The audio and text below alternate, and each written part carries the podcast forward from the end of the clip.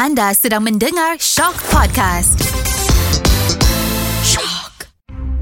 Jika anda diminta masuk ke sebuah bilik gelap untuk disoal siasat, apakah anda berjanji hanya akan berkata yang benar-benar? Tiada yang dusta atau selainnya, melainkan kenyataan yang benar sebenarnya.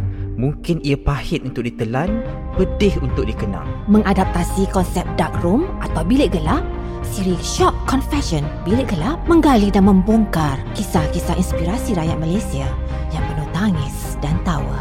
Di dalam bilik gelap ini, perca-perca kenangan manis, pahit, sedih, marah dan kecewa, malah kesesalan dan harapan dalam memburu piala kehidupan diluahkan secara telus dan jujur. Inilah Confession Bilik Gelap.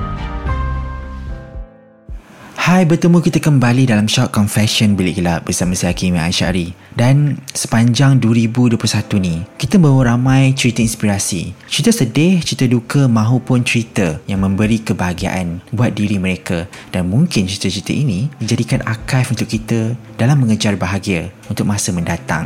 Ya, tahun 2021 melaburkan tirainya. Dan dalam kehidupan ni, kita ibarat manusia yang sentiasa mengharapkan yang indah-indah. Ya, saya juga sebegitu. Pengakhiran yang baik semestinya dan juga permulaan yang diredai.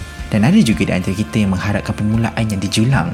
Ya, manusia itu pelbagai sifatnya. Dan kita juga sebagai manusia akan mengharapkan bulan dan bintang dalam pelbagai hal dalam kehidupan. Hakikatnya, fasa hidup ini di dunia ini ibarat badai tsunami yang melanda. Ada kalanya kita dipukul ombak dan ada kalanya kita hanya terima percikannya saja. Dan minggu ini, saya membawakan kisah wanita-wanita terhebat yang pernah kami interview dalam bilik gelap ini untuk menjadikan pedoman buat kisah anda dan juga kisah mereka. Cerita pertama yang ingin saya petik daripada episod 63 ya daripada Syafiqah Melvin. Banyak yang saya belajar daripada kisahnya kan. Mungkin kita tahu Syafiqah pernah berkahwin dengan orang ternama ya, orang yang ada duit dahulunya. Tapi fasa ketika dia diuji Apabila suami meninggal dunia, banyak yang dilalui menjadi seorang ibu tunggal, membesarkan dua orang anak, ya, memegang tanggungjawab sebagai akak sulung dalam kehidupan. Jika kita dengarkan apa yang tersirat daripada segala mesej yang ingin disampaikan oleh Syafiqah Melvin kalau hari terakhir Kak Long kat dunia ni Kak Long nak berterima kasih kepada ibu Kak Long disebabkan dia uh, Kak Long kuat sampai hari ni kan orang nampak macam Kak Long ni macam kuat ke apa so Kak Long takkan rasa Kak Long kuat sampai hari ni kalau dia tak ada dan Kak Long sangat bersyukur walaupun Kak Long tak ada suami sekarang uh, kehilangan suami tapi Kak Long ada ibu Kak Long so uh, dia ada di, di di tahap di tahap mana pun Kak Long di tahap Kak Long ke atas tahap kat kat bawah dia sentiasa ada. Dan dia juga yang banyak bagi support kepada Kak Long dan juga anak-anak Kak Long kan? So dia adalah a strong woman yang Kak Long nak sampai uh, tahap semangat Kak Lu macam dia satu hari nanti kan? Macam mana dia struggle daripada kita orang kecil dia buat kuih dan dia uh, dia buat kedai. Walaupun dia tak pernah ada basic business ke apa tapi dia terus buat saja sebab dia tahu dia ada tanggungjawab lima orang anak yang dia kena besarkan. Dan sampai sekarang kalau Kak Long ada masalah ke kalau kita orang ada masalah apa-apa kita orang akan share dengan mak kan dengan ibu. Jadi Kak Long nak satu hari nanti Kak Long jadi macam dia supaya anak-anak Kak Long boleh jadi kuat. Sebab Kak Long kuat hari ni sebab dia That's why Kak Long nak anak-anak Kak Long kuat disebabkan Kak Long boleh jadi macam ibu Kak Long. Jadi dia adalah orang yang sangat-sangat Kak Long nak berterima kasih sepanjang Kak Long hidup.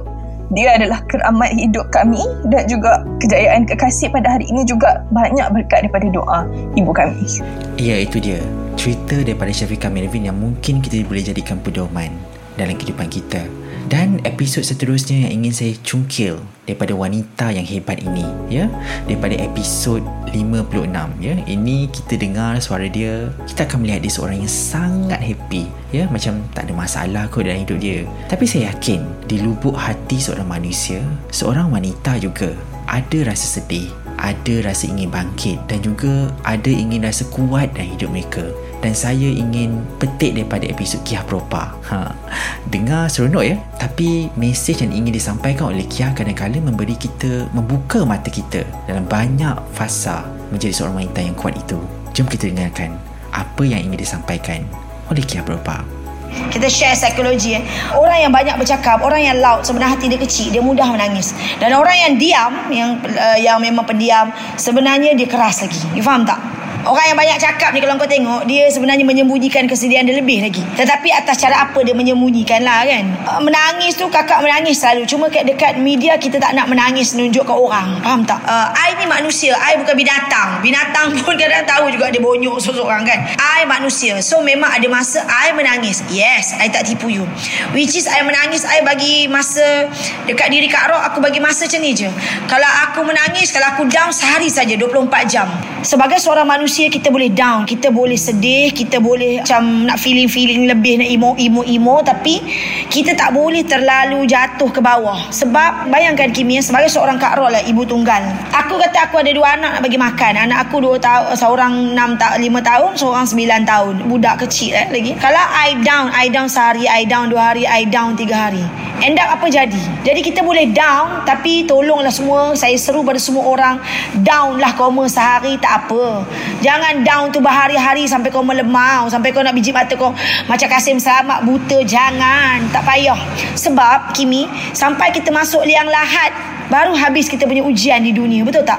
Dekat dunia ni Pernah ke kita duduk seronok aja? Tak ada Kimi Tak ada Hari ni kita kurang kat sini. Esok kita uh, Badan kita sakit pula. Esok lusa duit nak pakai. Ah, Ini pula kereta pula Tiba-tiba kena servis. Ah, Esok pula anak awak demam. Setiap masa kita diuji Menangislah. Kita Kalau perlu menangis Kau menangislah tu Kalau aku memang menangis Aku duduk. Kadang-kadang kalau sebelum tidur Aku menangis. Penat Penat tau Kimi. Seorang. Bayang seorang? Nak layan kedai Nak layan produk Nak layan anak. Nak tengok PDPR anak nak tengok kilang. Yang nak masak itu nak masak gini supplier semua dekat batu jemala kita. Tapi sebenarnya kita kena bersyukur. Ialah kalau orang lain semasa pandemik tidak ada kerja Kak Rok bersyukur. Kak Rok boleh bagi kerja kepada sedikit staff yang ada. Sedih? Boleh. Jangan melampau-lampau. Bersederhana aja dalam banyak perkara. Hmm, itu dia eh. Di sebalik suara yang girang, gembira dan juga personality yang kita nampak seronok eh. Kita jangan expect kehidupan orang kelihatan senang dan hakikatnya dia juga melalui fasa yang sukar dalam hidup dia. Dan saya yakin Kia lalui fasa yang sangat mencabar. Dan inilah yang patut dijadikan contoh pada semua wanita dan juga ibu tunggal di luar sana. Dan juga saya untuk episod seterusnya yang ingin saya cungkil daripada seorang wanita muda.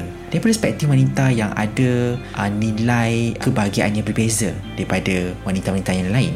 Saya ingin mencungkil daripada episod 50 daripada Sarah Suhairi. Ya Sarah baru berusia 20 tahun muda lagi tapi penilaian bahagianya berbeza dan juga penilaian sebuah kejayaan dan juga kebahagiaan juga berbeza dari perspektif anak muda.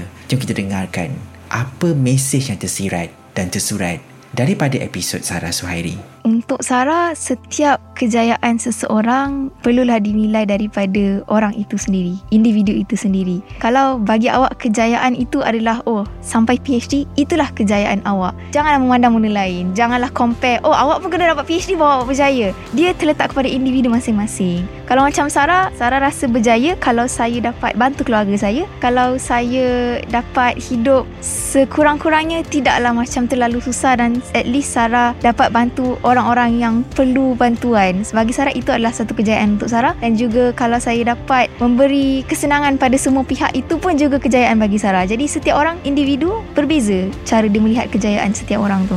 Hmm, itu dia daripada Sarah Suhairi. Saya pada awalnya tidak menyangka Sarah seorang yang pandai bercakap ya. Bila bercakap tu kita tak rasa umur dia begitu muda. Dan ya, Sarah, saya banyak belajar daripada awak sebenarnya. Dan saya yakin pendengar juga banyak belajar daripada kisah awak. Dan kita pergi ke episod seterusnya. Wanita hebat yang saya rasa Ya daripada luaran kita nampak dia happy Tapi hakikatnya dia ada satu sentimen dalam dirinya Yang saya rasa boleh bagi contoh kekuatan bagi kita semua Episod 44 daripada Muna Bella hmm, kan? Kisah berjauhan daripada ibu bapa eh? tak ramai kita boleh hidup jauh dengan ibu bapa dan ramai boleh sebenarnya. Paling-paling pun ialah contoh seperti Kedah ke Kelantan. Contoh Kelantan duduk Kuala Lumpur. Tapi Bruna berbeza ya? Ibunya berada di luar negara untuk mencari nafkah. Muna juga duduk di Kuala Lumpur. Dan fasa transisi kehidupan itu ya menjadi seorang uh, wanita muda dan juga duduk berjauhan dengan ibu. Rindu yang tidak ternilai, orang kata. Rindu yang tidak terubat kadang-kala. Dan kisah ini boleh kita jadikan pedoman juga dalam hidup kita. Jom kita dengarkan apa isi yang tersurat, apa kata-kata yang tersirat dari episod Munah Bella ini. Actually kan uh, throughout my years saya banyak duduk jauh dengan mak saya. So it's it's uh, saya banyak duduk sendiri lah. Ramai orang macam kesian juga kat saya macam kesiannya duduk seorang macam tu kan.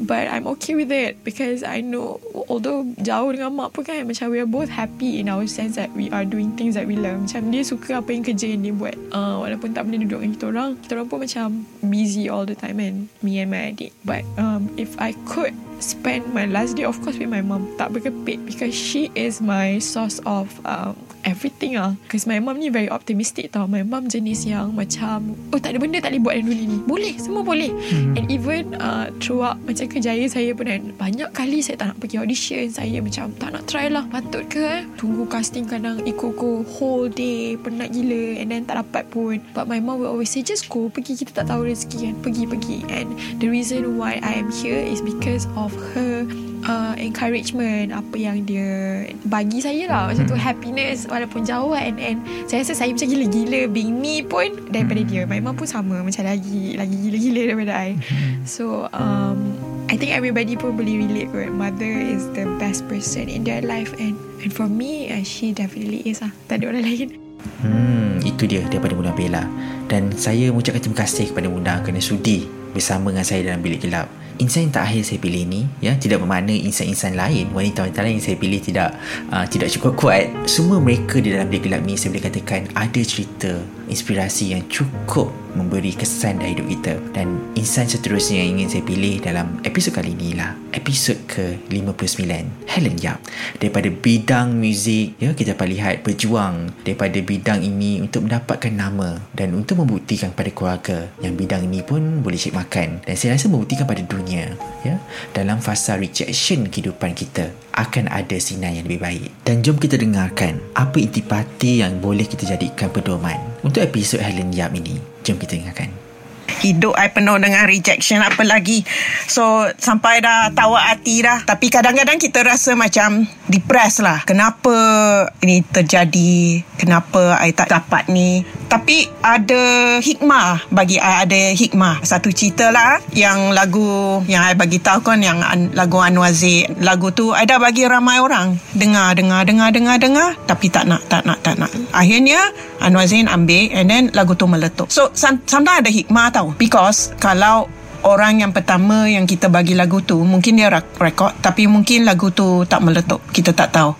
So ada hikmah and then the same thing as uh, lagu dengarkanlah yang I cipta untuk Glenn Fredly dan Amy Mastura. Lagu tu sebenarnya ada orang minta I cipta untuk sebuah filem tau. So I dah, dah buat dah. I buat tu saya kasih lah. Tapi dia orang reject dia cakap tak sedap. So oh okay tak apa. So saya bagi syarikat rakaman.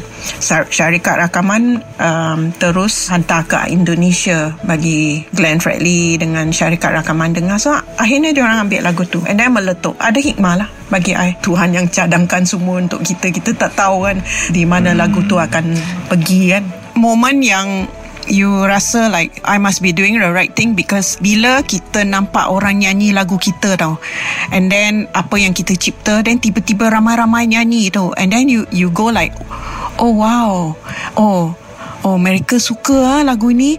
Oh okay. And then not only that bila lagu dapat sambutan that's the thing bila lagu dapat sambutan. And then you dapat uh, menang anugerah. So you feel memang it's worth it and it's one of the kenangan yang sangat manis in your career. You know you rasa like okay I must be doing something right lah you know. Hmm itu dia daripada Helen Yap. Mungkin kita boleh baca sesuatu daripada kekuatannya. Dan di kesempatan ni saya nak ucapkan terima kasih ya kepada semua wanita-wanita yang terlibat dalam bilik gelap ni. Terima kasih kerana say yes untuk bersama dengan saya dalam bilik gelap ni. Dan fasa kehidupan itu ada jatuh bangunnya. Dan saya yakin wanita itu kuat sifatnya. Setiap dugaan yang mendatang tu akan ada sinar di hujung hari. Dan teruskan berinspirasi bersama Shock Confession. Bilik gelap.